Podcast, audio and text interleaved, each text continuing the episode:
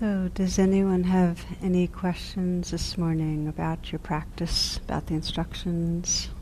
Anne over there. I had a kind of easeful yesterday, and that changed this morning. And um, I've just had a lot of aversion this morning. And just what came to me while I was sitting right here. So, so I think my question is Does this sound skillful? I think that's the question. So I was noticing I was just all over the place this morning in this sit. And I found myself um, bringing my inner child, essentially, sort of bringing my vulnerability into the breath. So, in other words, I almost joined with her or joined with my vulnerability, and sort of the breath became a rocking motion almost. Mm. You know, I didn't. Re- I wasn't really imaging that, but that's you know sort of the sense of okay, I don't have to abandon her in this moment. I can just join with her. You know, and I, I think I usually do a pretty significant repression of that vulnerability, like especially sitting. It be I just have a hard time keeping the heart in it. So I think my question is, it felt right. Mm. It felt right. Um, and I'm just wondering if I'm missing anything, you know, kind of, does that sound skillful? I so trust what you're saying.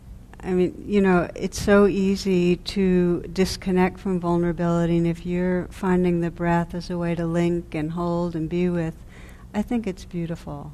And kudos, it's, that's lovely.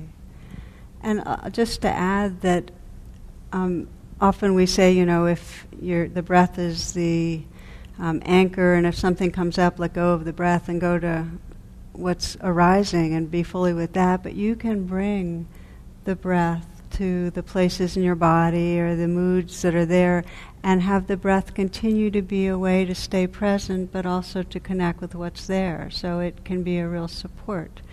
Um, I often will use the breath uh, to breathe into where the vulnerability is and feel that I'm touching, touching it, receiving it, connecting with it, and with the out breath, sense the space that holds the vulnerability and that's inside the vulnerability. There are many ways, but really, the what I love about your question is that each of us is going to be experimenting to find what brings us the most authentic quality of presence and freedom. And so it doesn't matter what formulas or strategies we give, experiment with them and, and find out what works and trust that. Yeah, thank you, Anne. Yeah. Uh, sometimes you talk about what is your intention uh, or, or uh, aspiration in going into meditation. And I was wondering if you could go into that a little bit. Um, d- does your intention make a difference on how you meditate? And uh, are you talking about intention for that meditation, or are you talking about some sort of broader kind of life goal kind of intention? Mm-hmm. The, the purpose of intention is to contact what most matters to us, because that then energizes presence. So, what we find often, I'll ask myself the question at the beginning say, well, what really matters? What's my intention? And I am so kind of scattered and not there that it would be manufactured. So I'll spend a little more time getting here. You have to have a certain amount of presence to be in touch with what matters. And then once you're in touch with what matters, it deepens presence. It's kind of a cycle that feeds itself. So the intention is really about what you care about, what quality of presence or experience right here in this sitting.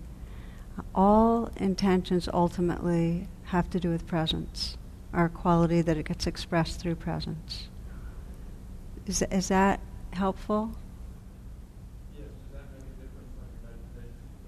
Yes, because your intention, when you connect with the sincerity of what matters, energizes your presence. It, it engages your attention more fully to what's happening. And that's the purpose that we that if in in the whole path, our aspiration, our intention engages us. It gives us the kind of um, collects us, gathers us, focuses us from being scattered, so that we're actually more there for what we're doing. Yeah, thank you. Um, I was wondering if you could speak to um, more discouraging moments in meditation when you're caught up in your grumpy self or you're looking for your inner child and you sometimes find them and just want to give them a thrashing or whatever it is and you're you're I mean I, I heard the previous answers and you know intent and, and all the rest and those are lovely aspirations and at times I can do that and at other times I'm just sitting on the cushion and I'm thinking this is going to be great when the time is up um, and yet I'm still sitting so I just was wondering if you could talk to that a little bit.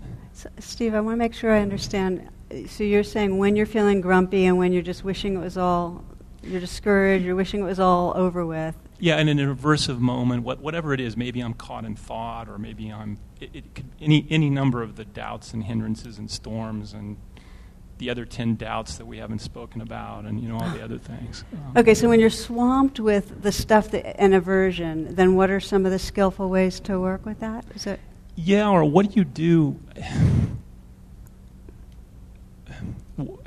what do you do when you don't quite have those yogi moments when you're just is, is it is it enough to just be on the cushion i mean do you do all of you sitting up there always have these great meditative moments?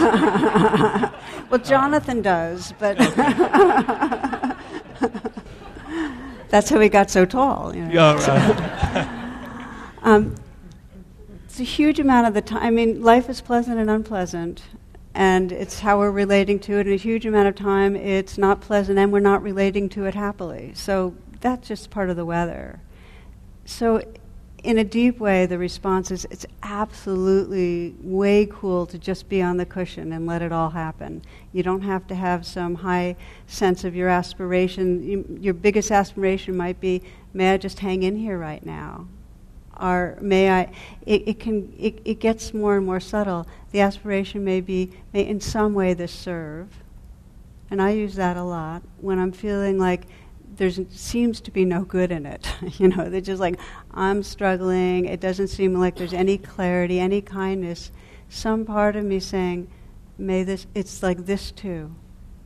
This too. It's like you just keep saying, this too. May this too serve in some way, without even knowing what you want it to serve. Does that make sense? Hang in there, basically. I'm sorry? Hang in there, basically. Yeah, yeah in a way.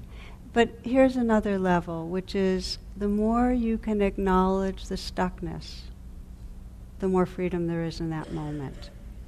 So if you can say, you know, aversion and then big aversion and really not even wanting to be here and just keep on some level naming it, what you're really saying is unpleasant.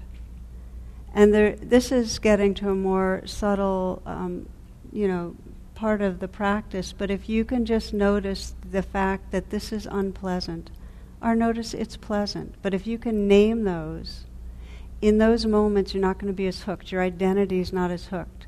The more you see of what's happening in the moment, the less you're going to actually be entangled with it. So just the this too makes it very big, this too very unpleasant. And you'll, and it almost you'll get some humor with it because you start getting you're really try, making it big this acknowledgement that it's just not pleasant. Try it out and see what happens. Yeah thank you this is my first retreat so um, while i've been meditating never had this much meditation in a day before. So oh there we go yeah. So um, yesterday was interesting to say the least. And I found myself I've I've been encouraged at times through um, my mentors to um, be mindless after a day of a lot of mindfulness, um, especially with my job. It involves a lot of mindfulness and reconnecting in with people. And so um, yesterday I kept, I was noticing t- there was um, a desire to plug back in instead of unplugging. And then I even hit a spot where I didn't want to do either. I didn't want to unplug or plug back in. And so I guess I was just wondering if you could speak a little bit to um, the times, uh, the line with regard to when it's time to stop and go kind of mindless, and when it's time to kind of um, be with that and and and Mm. not push through, but but Mhm. stay Mhm. with it. Sure. It, it's a great question because, in a way, there's a misunderstanding about mindfulness, which is it's this kind of intense, vigilant, notice this, notice this, notice this. And you can almost sense it like a lens, that there are times that that's incredibly valuable if you're investigating an emotion and you're really trying to sense where it lives in your body and, you know, but there are other times that you might want to widen the lens and just take in, it's more receptive and open. It may be what Kay meant by mindless, where you're not, there's not a tightness or there's not an aiming or there's not a control of the mindfulness. It's really just this open receptivity. And the emphasis is just to relax, relax and notice, a relaxed attentiveness. And I would definitely encourage you to kind of sense what the moment is calling forth in terms of the kind of lens. Um, but it doesn't mean it doesn't mean you have to go mindless. Like it's like if I said to you all, "Stop being aware right now," just for five seconds. You know, it's what happens. You do the opposite. Yeah.